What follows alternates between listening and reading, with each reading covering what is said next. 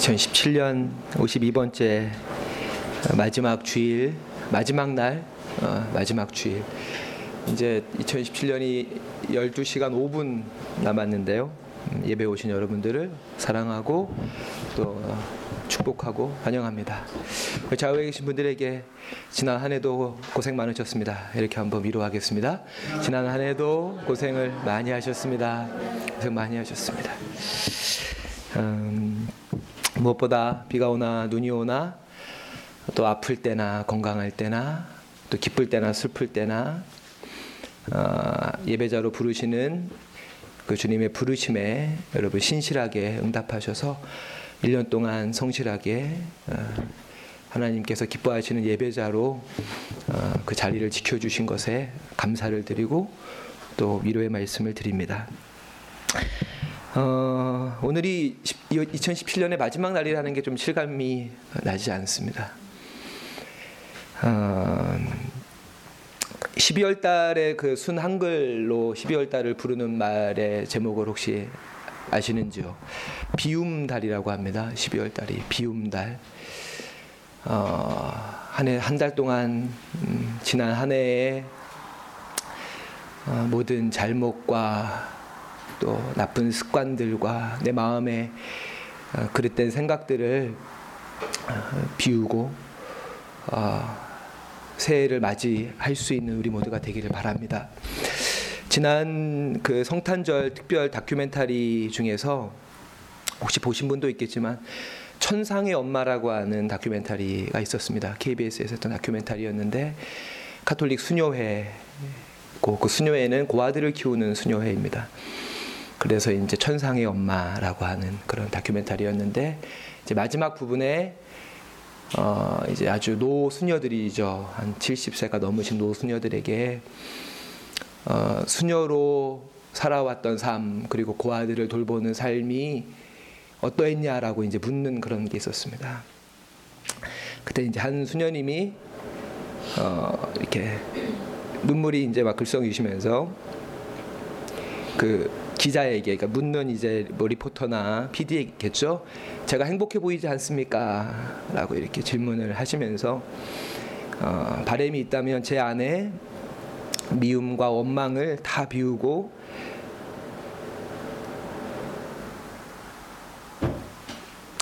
주님의 사랑으로만 나를 채우는 것입니다. 라고 하는 그런 기도가 기억이 납니다. 오늘 예배를 통해서 2017년 우리 안에 있었던 많은 갈등과 미움과 원망들을 다 비우고 주님의 사랑으로 내 안을 채워서 2018년 새해를 시작하시는 여러분들이 되시기를 부탁을 드리겠습니다. 오늘 본문 출애굽기 14장 본문은 우리가 잘 아는 출애굽 사건의 절정의 사건이 등장하는 홍해 도화 사건이 등장하는 본문입니다. 여러분 아시다시피 출애굽이라고 하는 것은 하나님께서 그분의 백성을 고통과 저주 그리고 죽음에서 건져주신다는 하나님의 구원을 가장 극적으로 보여주는 사건이라고 할 수가 있습니다. 애굽에 종살이하던 아브라함의 후손들 즉 히브리 민족이 탄식하며 부르짖는 소리를 하나님께서 들으시고 모세를 통해서 저들을 구원하시고자 하십니다. 물론 파라오는 순순히 모세를 통해서 들려진 여호와의 말씀 내 백성을 보내라 라고 하는 말씀에 순종하지 않습니다. 장정만 60만에 이르는 이 값싼 노동력을 잃고 싶지 않았겠죠. 파라오의 이 저항 앞에 하나님은 10가지 재앙으로 자신의 백성을 자유케 하시기 위한 단호한 의지를 나타내십니다. 결국 10번째로 가축을 포함해 애굽의 모든 장자의 생명을 빼앗아 가시는 재앙 앞에서 파라오도 자신의 장자를 잃게 되고 파라오는 하나님의 뜻에 굴복하게 됩니다. 마치 1945년 8월 6일과 8월 9일 히로시마와 나가사키에 투하된 원폭으로 인해서 일본이 연합군에게 항복하게 되고 한국을 비롯한 여러 일본의 식민 지배를 받던 국가들에게 해방의 순간이 된 것처럼 드디어 430여 년의 긴 애굽의 종살이의 끝을 보게 된 환희와 감격의 순간입니다. 얼마나 기쁜 순간이었겠습니까? 그 순간이. 뭐 제 개인적으로 인생을 돌아볼 때 기쁜 순간들이 여러 있지만 우리나라 전체가 함께 어떤 희열과 감격을 누렸던 순간은 제 기억 속에서는 2002년도 한일 월드컵 대전에서 열렸던 16강전에서 연장 후반에 안정환이 골든골을 넣어서 8강에 진출한 그 순간, 정말 수천만 명의 국민들이 거리로 쏟아져 나와서 감격했던, 대한민국을 연호했던 그 순간이 아닐까. 그리고 작년 11월, 12월 광화문에서 남대문까지를 가득 채웠던 200만 명에 넘는 촛불의 물결들의 순간이 그런 감격과 환희의 순간들이었을 것으로 기억이 됩니다. 놀랍게도 하나님은 바로 그 순간에 그 파라오의 항복을 받아낸 바로 그 감격과 환희의 순간에 유월절과 무교절을 제정하라는 명령을 모세와 아론을 통해서 내리십니다. 유월절을 제정하고 무교절을 제정해라 라는 명령을 내리십니다. 그 환희의 순간에 하나님이 너희에게 베푸신 구원을 기억하게 해라 라고 하는 것이죠. 마치 너희의 힘으로, 너희의 능력으로, 운이 좋아서, 재수가 좋아서, 세계사적인 어떤 흐름과 맞물려서 너희가 애굽으로부터 해방된 것이 아니라 내가 너희에게 아브라함을 통해서 430년 전부터 계획했던 그 계획의 성취로서 구원이 이루어진 것이다. 구원은 너희의 힘과 지혜가 아니라 하나님이 너희에게 베푸신 선물이다라고 하는 것을 백성들로 하여금 기억하게 해라 라고 하는 유월절과 무교절을 명령하시는 것을 볼 수가 있습니다. 그리고 이 명령은 나중에 출애굽기 20장에 가서 10계명의 내용을 통해서 다시 한번 구체화되고, 특별히 10계명 중에 5계명 안식일을 기억하여 지켜라. 그 안식일은 하나님의 구원을 기억하는 날이고, 그 구원은 과거에만 행해지는 것이 아니라 지금 또 내일 우리의 삶 가운데 함께하고 함께하실 그 하나님의 구원의 손길을 기억하고 기대하고 소망하라는 하나님의 뜻이 것이죠. 왜 하나님은 이렇게 생뚱맞은 타이밍에 그 감격과 환희의 순간에 백성들로 하여금 환희하게 하고 기뻐하게 하게 두는 것이 아니라 좀 차갑고 냉정하게 유월절과 무교절을 제정하라는 명령을 내리신 것일까요? 그것은 이제 뒤에 그 이유를 알게 되죠. 파라오의 마음이 갑자기 또 변하게 됩니다. 장자를 잃은 슬픔은 인해 분노가 되었고, 하나님에 대한 두려움은 광기로 변하게 되죠. 파라오의 판단은 저들이 지금 광야에 갇혀있다라고 판단을 하게 되고, 아들 잃은 충격과 슬픔을 추스른 파라오는 자신의 모든 친위대와 모든 병거를 이끌고 광야를 가로지르고 있는 이스라엘 백성의 뒤를 쫓으라고 명령을 하게 됩니다.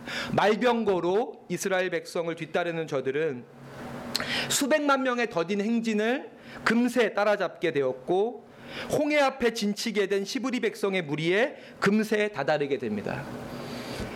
파라오는 자신의 모든 친위대와 군대에게 최고의 속력을 내서 쉬지 말고 히브리 백성의 뒤를 쫓으라고 명령하지만, 하나님은 모세에게 반대로 행진을 멈춰라 라고 명령을 하십니다. 도망가도 부족할 판인데 행진을 멈춰라, 진을 쳐라, 그것도 바닷가 앞에 진을 치게 해라 라고 명령하십니다.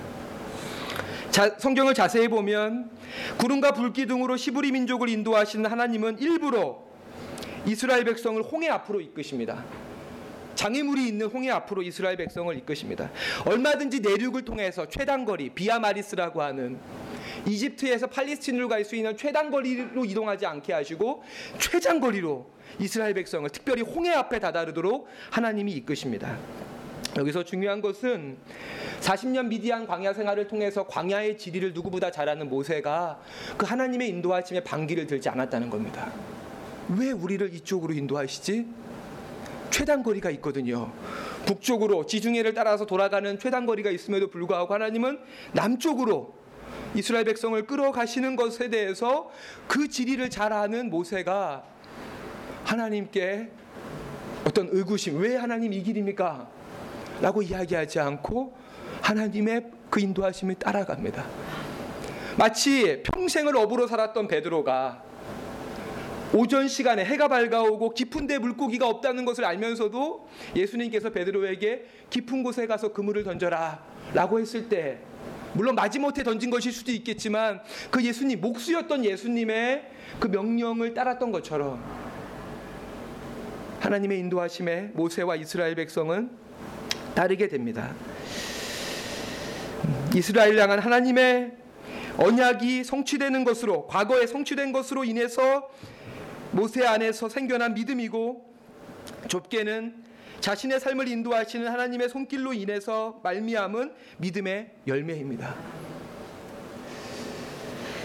그렇게 앞에는 홍해바다가 넘실거리고 뒤에는 뿌연 흙먼지와 함께 애굽의 군대의 말발굽 소리가 지천을 울리며 이스라엘 백성의 목전에까지 이르게 됩니다. 이스라엘 백성은 두려워서 여호와 하나님께 부르짖게 됩니다. 여기서의 이스라엘 백성의 이 부르짖음은 하나님의 즉각적인 구원에 대한 요청이죠. 그러니까 하나님의 기적적인 구원에 대한 요청입니다. 하나님의 기적적인 구원에 대한 요청. 이제 어떤 이 뒷부분에 출애굽기 19장에 가면 이스라엘 백성을 향한 하나님의 계획이 나타나거든요. 너희는 나의 소유이고 너희는 거룩한 나라고 제사장 나라이다. 거룩한 백성이고 제사장 나라다 라고 하는 이 세 가지의 목적, 그걸 이루어달라고 하는 요청이 아닙니다. 지금 이 눈앞에 보이는 위기에서 우리를 건져주십시오 라고 하는 그런 탄식이지, 주님 우리가 하나님의 소유가 되기 원하고 거룩한 나라가 되기 원하고 주님의 제사장 나라가 되기 원합니다 라고 하는 그런 부르짖음은 아니었다는 것이죠. 어떤 의미에서 불평과 원망, 오기로 가득 찬 하나님을 향한 탄식입니다. 앞으로 나아가지도 못하고 또 뒤로 돌아갈 수도 없는 상황에서 애굽으로 돌아갈 수도 없고, 그렇다고 가나안으로 나아가고 싶지도 않은 그 중간의 상황, 이중적인 마음에서 겪는 위기 앞에서의 구원을 요청하는 것이죠. 2017년을 돌아볼 때 우리의 기도 역시 그러지 않았나. 저의 기도 역시 하나님의 백성으로 새로워지고 하나님의 뜻을 따르기 위해서 강구하는 것이 아니라, 그 이중적인 마음, 하나님께 온전히 헌신하고 싶지 않고 또 그렇다고 해 세상으로 돌아갈 수 없는 그 중간 위치에서 나에게 다가오는 위기에서 나를 구원해달라고 하는 것이 아니었나 생각하게 됩니다.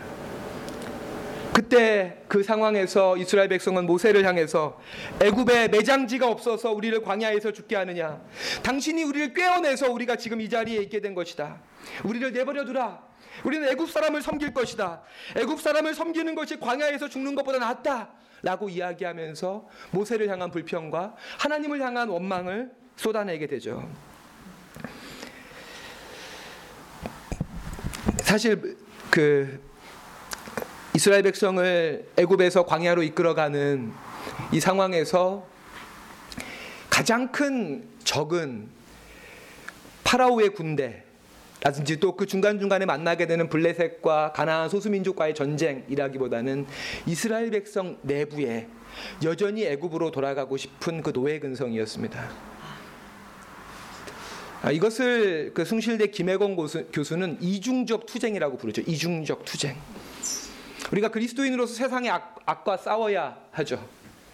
우리가 매주마다 공동기도 때 기도드리는 것처럼 이 세상의 부조리, 이 세상의 악한 제도와 질서와 싸워야 하지만, 우리의 싸움은 거기에만 그치는 것이 아니라 그러한 이 세상의 악이 내 안에도 깊이 내재되어 있다는 것입니다.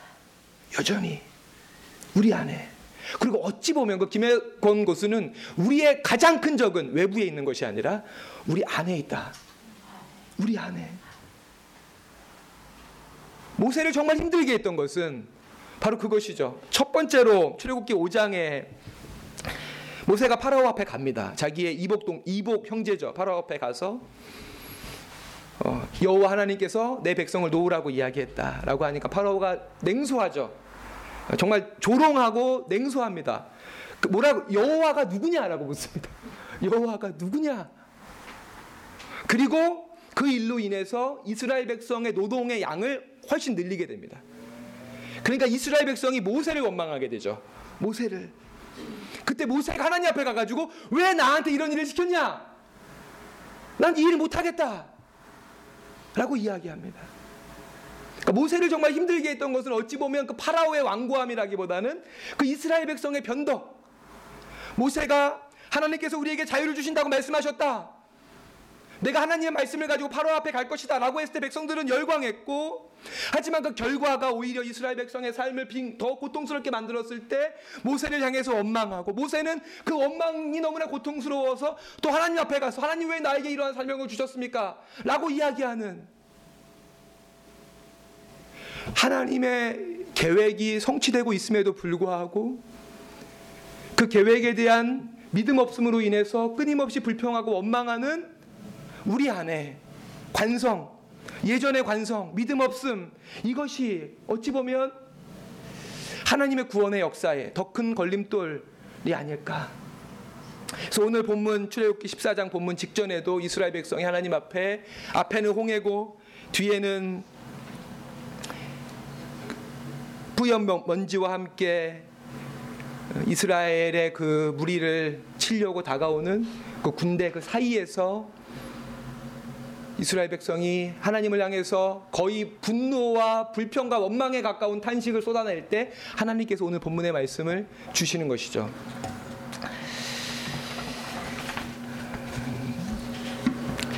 여기서 이스라엘 백성이 이렇게 끊임없이 불평과 원망을 반복하게 되고 믿음 없는 말과 행동들을 반복하게 되는 이유는 저들이 두 가지를 망각하고 있기 때문이라고 생각이 됩니다.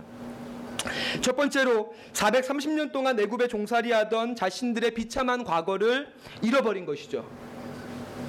하나님 아브라함을 향한 언약과 온 인류를 구원하시고자 하시는 하나님의 계획 가운데 종살이하던 이스라엘 백성은 종살이하고 있음에도 불구하고 끊임없이 번성했습니다. 출애굽기 1장 13절에 보면 그렇게 무섭게 번성하는 이스라엘 백성을 경계하게 되고 파라오가 그 저들을 아주 엄하게 그리고 어려운 노동으로 저들을 괴롭게 했다라고 성경이 기록되고 있습니다. 그러니까 아주 정말 그 번성을 그들이 이렇게 막 굉장히 번성하는 것을 막으려고 그들에게 아주 중노동을 시키는 것이죠. 근데 그것이 통하지 않자 산파들을 시켜서 여인들의 해산을 돕다가 시브리의 여인이 딸을 낳으면 살려두지만 아들을 낳으면 죽여라 라고 이야기하게 됩니다. 아들을 낳으면 나일강에 던져서 죽여라 라고 이야기하게 됩니다. 자신의 아이를 안아보지도 못한 채 나일강에 산채로 버려야 하는 것과 이런 유의 끝없는 고통의 세월이 자그마치 430년입니다. 근데 그것을 잃어버린 것이죠. 그것을 망각한 것입니다. 가혹하고 난폭하고 맹렬하고 야비하고 무자비하고 서로를 상하게 하고 서로를 부수는 과거의 세월을 잃어버린 것입니다. 그러니까 다시 돌아가겠다는 것입니다. 애굽으로 돌아가겠다. 그 애굽의 삶이 얼마나 고통스러웠다는 것을 잃어버렸기 때문에 그때 서로에게 아픔을 주고 서로에게 상처를 주고 서로에게 가혹하고 서로에게 야비하고 서로에게 무자비했던 그 과거의 삶을 잃어버렸기 때문에 다시 돌아가겠다는 것이죠. 또 하나는 10가지 재앙으로 그 완고한 파라오를 굴복시킨 하나님의 능력을 잃어버린 것이죠. 하나님의 능력을. 저들은 작은 막대기 하나 들지 않았습니다.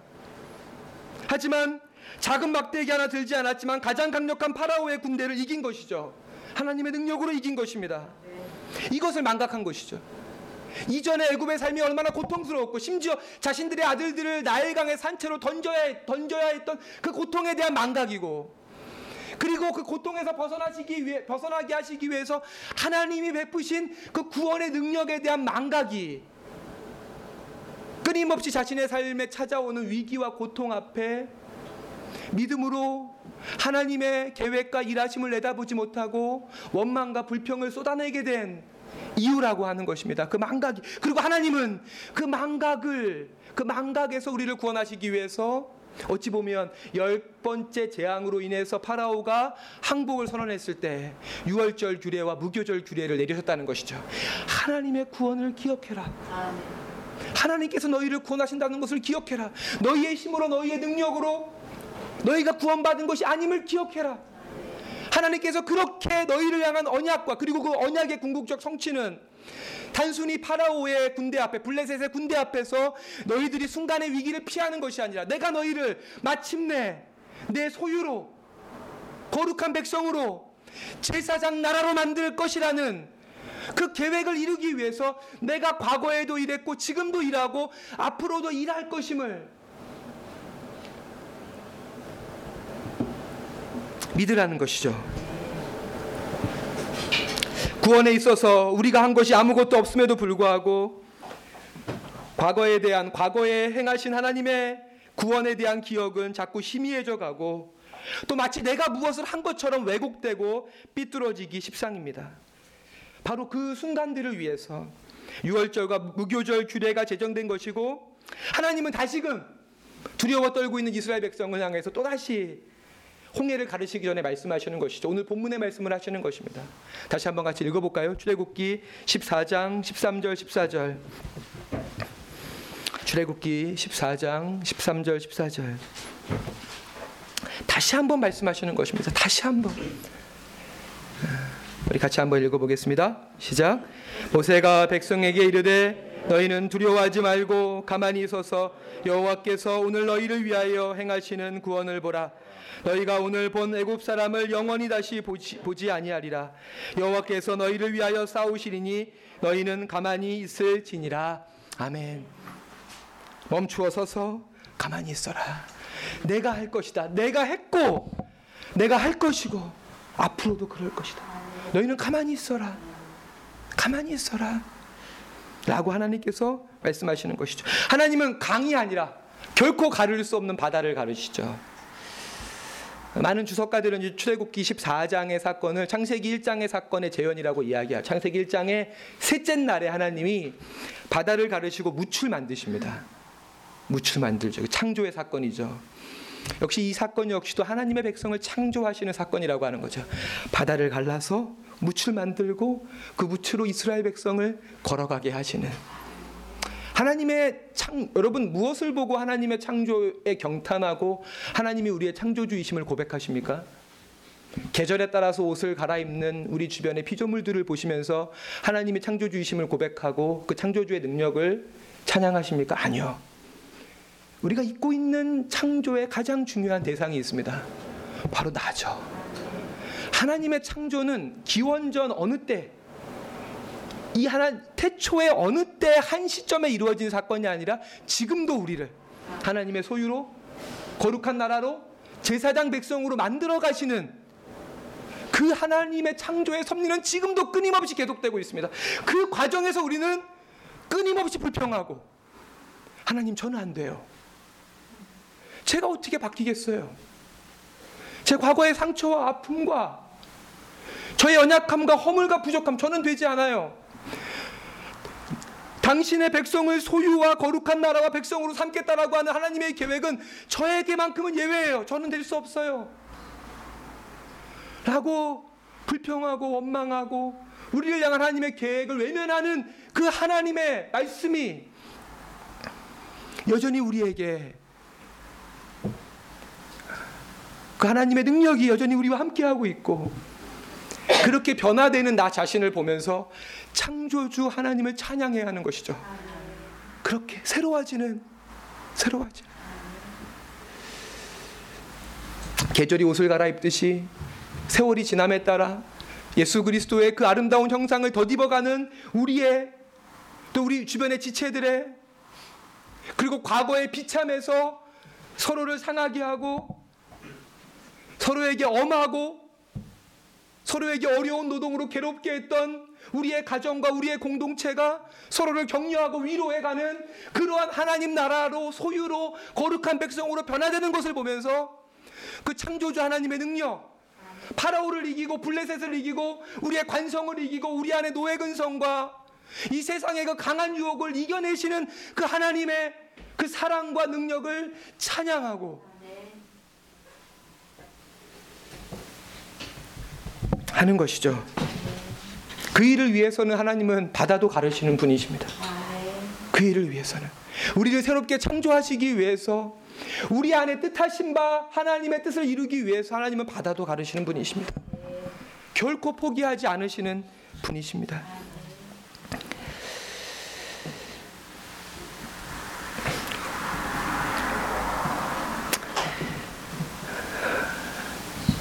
이 마라라고 하는 단어를 잘 아시죠? 보면 이제 출애굽기 15장에 오늘 읽은 본문 다음 본문에 이 모세오경, 특히 이제 출애굽기와 신명기 말씀들을 따라가다 보면 하나님의 구원의 능력, 하나님의 그 능력을 보고 하나님을 찬양하고 기뻐하고 감격하는 이스라엘 백성과 곧바로 그들 앞에 다가온 어떤 삶의 어려움들로 인해서 불평하는 이 감격과 불평의 끊임없는 반복을 보게 되고, 사실 그것은 우리 자신을 가르치는 것이죠. 10번째 재앙으로 파라오가 항복하게 됐을 때 이스라엘 백성은 감격했지만 또다시 그들을 쫓아오는 파라오의 병거를 봤을 때 탄식했고 불평했습니다. 그리고 그들 앞에서 정말 쩍하고 갈라진 홍해바다의 마른 땅을 건넜을 때 그들은 감격하고 기뻐했지만 건너자마자 목이 마른 거죠. 건너니까요. 그래서 마라라고 하는 곳에서 지명은 나오지 않지만 어떤 지역에 도달하게 되고 그곳에 샘의 물을 마셨더니 이 물이 마실 수 없는 쓴물인 거죠. 그러니까 또 하나님을 불평하게 됩니다. 그 마라라고 하는 단어가 앞선 부분에서도 나오는 단어죠. 괴롭게 하다. 출애굽기 1장 14절에 나오는 단어입니다. 애굽의 파라오가 이스라엘 백성들에게 중간 노동으로 그들을 괴롭게 하죠. 하지만 그들이 광야에 나아갔을 때 또 쓴물을 만나면서 그들은 괴롭게 됩니다. 마라가. 하지만 이 두 가지 마라는 다른 마라이죠. 파라오가 자신의 부와 자신의 권력을 강화하기 위해서 이스라엘 백성들의 안식을 빼앗고 그것을 위한 마라이죠. 어떤 권력자를 위한 마라이지만 이제 저들이 출애굽기 15장에서 홍해를 통해서 완전히 이제 출애굽한 하나님의 백성으로서 경험하게 된 마라는 하나님, 그들의 주인인 하나님을 위한 마라가 아니라 그들을 새롭게 하기 위한 마라입니다. 이스라엘 백성을 새롭게 하기 위한 마라입니다. 파라오를 위한 마라가 아니라, 그래서 이 파라오와 이스라엘의 관계는 주종의 관계이죠. 이스라엘 백성은 파라오를 위해 존재합니다. 하지만 하나님과 이스라엘 백성의 관계는 수평적인 계약의 동반자입니다. 하나님은 우리 인간들을 통해서 하나님의 뜻과 나라를 이 땅에 이루어가려고 하시죠. 그래서 우리가 이제 그리스도인으로서 겪게 되는 우리의 삶의 마라들은 하나님을 위한 마라가 아니라 우리를 새롭게 하기 위한 마라가 되는 것입니다. 그 2017년 한 해를 보내면서 저에게 우리가 매 주일마다 제가 고민이 예배를 준비하면서 여러 가지 고민들을 하지만 그 중에 이제 가장 큰 고민 중에 하나가 설교에 대한 거를 빼고 여는 찬양을 정하는 것입니다. 여는 찬양. 그러니까 오늘도 우리 마지막 예배인데 어떤 찬양을 드릴까 라고 이제 많이 고민하다가 이제 하나님 아버지라고 하는, 사실 악보로 그리기 어려운 찬양이거든요. 이거는 그 강명식이라고 하는 찬양 인도자가 이렇게 하나님께 얘기하듯이 부르는 찬양이기 때문에 악보로 만들 수 없는 찬양인데 누가 악보로 그걸 또 억지로 잘 만드셨고 다행히 또 우리 엄경진 형제가 음악성이 되기 때문에 제가 이제 굉장히 어려운 찬양인데 부탁을 해서 오늘 같이 우리가 고백을 했죠. 그 2017년 저희가 여는 찬양으로 드렸던 찬양 중에 저에게 제일 기억에 나는 찬양은 광야를 지나며라고 하는 찬양입니다. 여러분들도 비슷한 생각이실 수 있는데, 왜 나를 깊은 어둠 속에 홀로 두시는지, 어두운 밤은 왜 그리 길었는지, 나를 고독하게 나를 낮아지게 세상 어디도 기댈 곳이 없게 하셨네. 광야에 서 있네. 주님만 내 도움이 되시고 주님만 내 빛이 되시는, 주님만 내 친구 되시는 광야, 주님 손 놓고는 단 하루도 살 수 없는 광야, 그 광야에 서 있네. 주님이 나를 사용하시려, 나를 정결케 하시려 나를 택하여 보내신 그곳 광야, 성령이 내 영을 다시 태어나게 하는 곳 광야에 서 있네. 파라오가 이스라엘 백성을 따라가게 됐을 때 판단은 뭐냐면 저들이 광야에 갇혀있다라는 겁니다. 저들이 광야에 갇혀있다 라고 판단을 합니다. 14장 2절에 그러니까 파라오에게 광야는 죽음과 저주의 땅이죠. 하지만 하나님에게 광야는 우리를 새롭게 하는 땅입니다. 우리를 새롭게 하는 땅, 우리를 변화시키는 땅인 것이죠. 그리고 그곳에서 하나님은 불기둥과 구름기둥, 그리고 만나와 메추라기, 마라의 쓴물을 단물로 변화시키는 끊임없는 하나님의 그 구원의 능력을 통해서 광야에서 우리에게 안식을 경험하게 하십니다. 오히려 도리어 아무것도 없어 보이는 피폐하고 황무한 그곳에서 하나님의 적과 꿀, 어떤 의미에서 이스라엘 백성의 진정한 가나안은 광야이죠. 진정한 가나안은 물리적인 축복, 눈에 보이는 가시적인 축복이 아니라 하나님만 의지하는,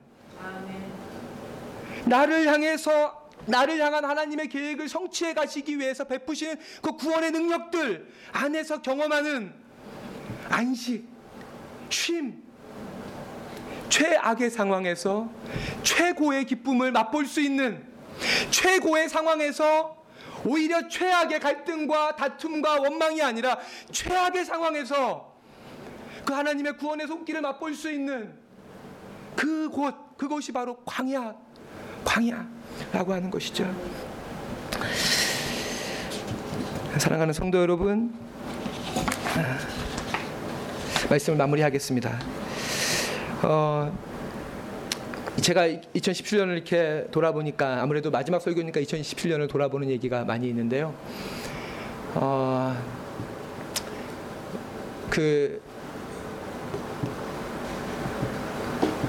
기쁜 일들이 많이 있었죠.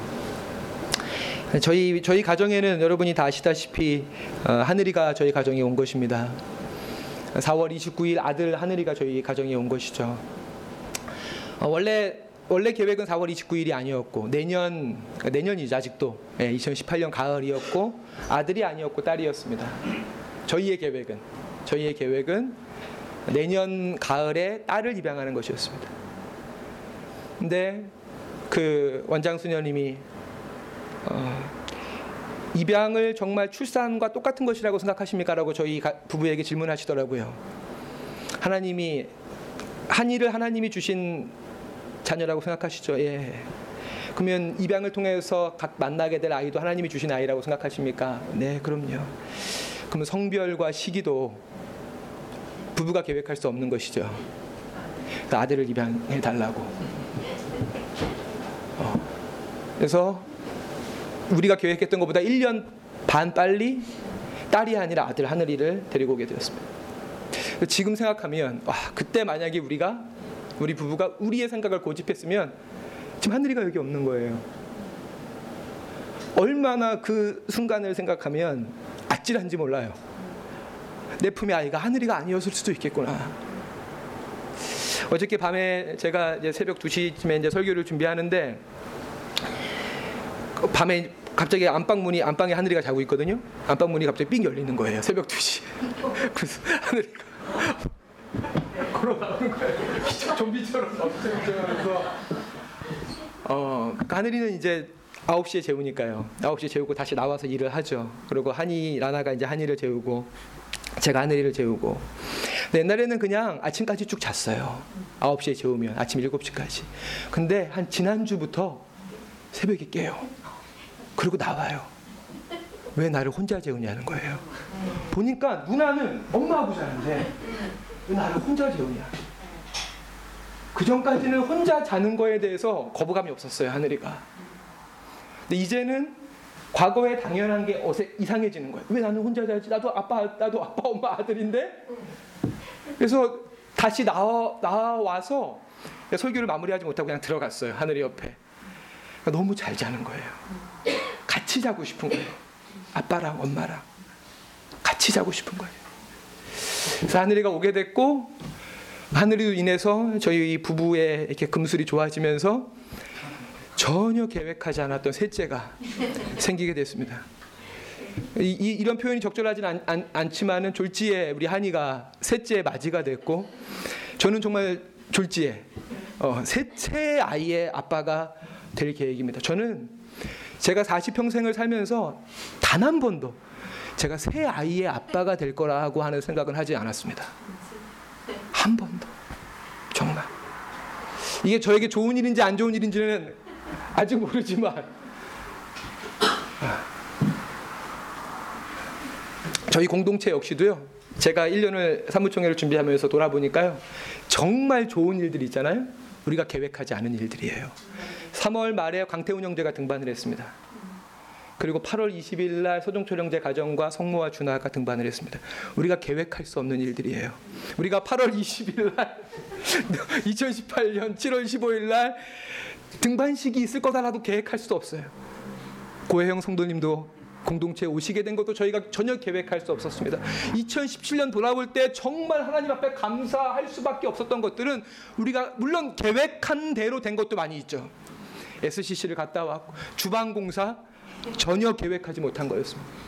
하수도 동파공사 전혀 계획하지 못한 것이었습니다. 그리고 그 설문조사 결과도 보면 여러분들이 아주 좋음이 가장 많은 것들은 전부 다 계획되지 않은 것들입니다. 2018년을 저희들이 시작합니다. 계획이 없어서 불안한 사람들도 있을 거죠. 여러 가지 이유 때문에 계획을 못 짜는 이유도 있겠죠.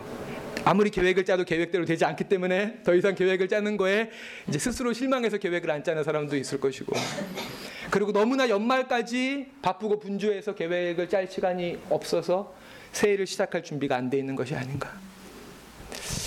우리의 계획보다 하나님의 인도하심이 훨씬 더 부유하고 훨씬 더 풍성한 것입니다.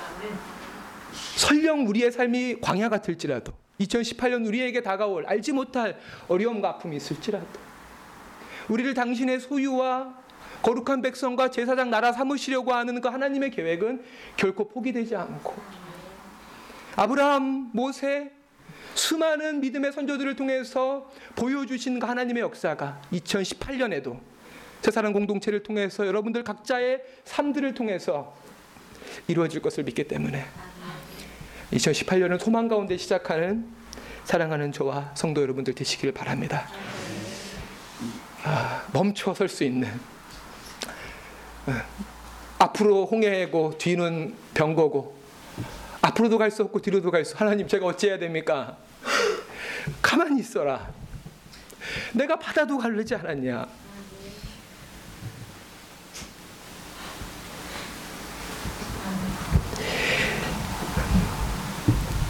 그 저에게 2018년의 계획은 하나이죠.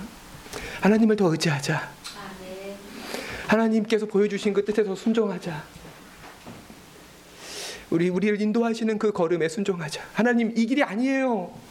비아마리스가 있어요. 이 길로 가면 훨씬 더 빨리 갈 수 있어요. 내 경험 내려놓고 내 생각 내려놓고 그 주님의 인도하심을 따름으로 2018년 말에 우리에게 행하신 그 하나님의 계획하심을 서로 함께 나누며 하나님을 더 크게 찬양하는 새사랑 공동체 우리 모든 성도님들 되시기를 부탁을 드리겠습니다. 기도하겠습니다.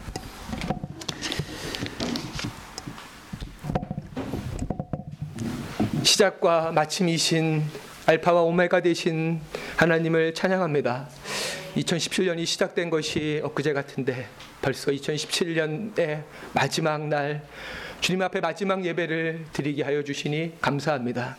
우리의 희미한 기억, 우리의 왜곡된 기억을 바로잡고 우리의 삶 걸음걸음에 행하셨던 그 하나님의 구원의 능력과 하나님의 은총을 저희들 다시 기억함으로 2018년 우리에게 다가올 수많은 위기와 고통 앞에 작년보다는 조금 더 하나님을 신뢰하고 하나님의 계획을 내다보고 고통 너머에 있는 하나님의 그 창조의 손길과 하나님의 섭리를 신뢰할 수 있는 저희들이 되게 하여 주시옵소서.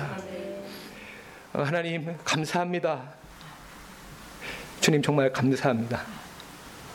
우리를 당신의 백성 삼아주시고 우리를 통해서 이 땅 가운데 당신의 그 뜻을 펼치시려는 그 계획을 저희가 끊임없이 뿌리치려고 했지만 그 계획을 우리 가운데 두시고 우리를 얼르고 달래고 우리를 기다리시고 우리에게 말씀하시면서 우리를 당신 나라의 동반자로 하나님의 뜻의 동반자로 불러주시니 감사합니다. 주님, 그 부르심에 2018년 우리가 더 기쁨으로 반응하고 응답하는 새해가 되게 하여 주시옵소서. 감사드리며 예수님의 이름으로 기도합니다. 아멘. 아멘.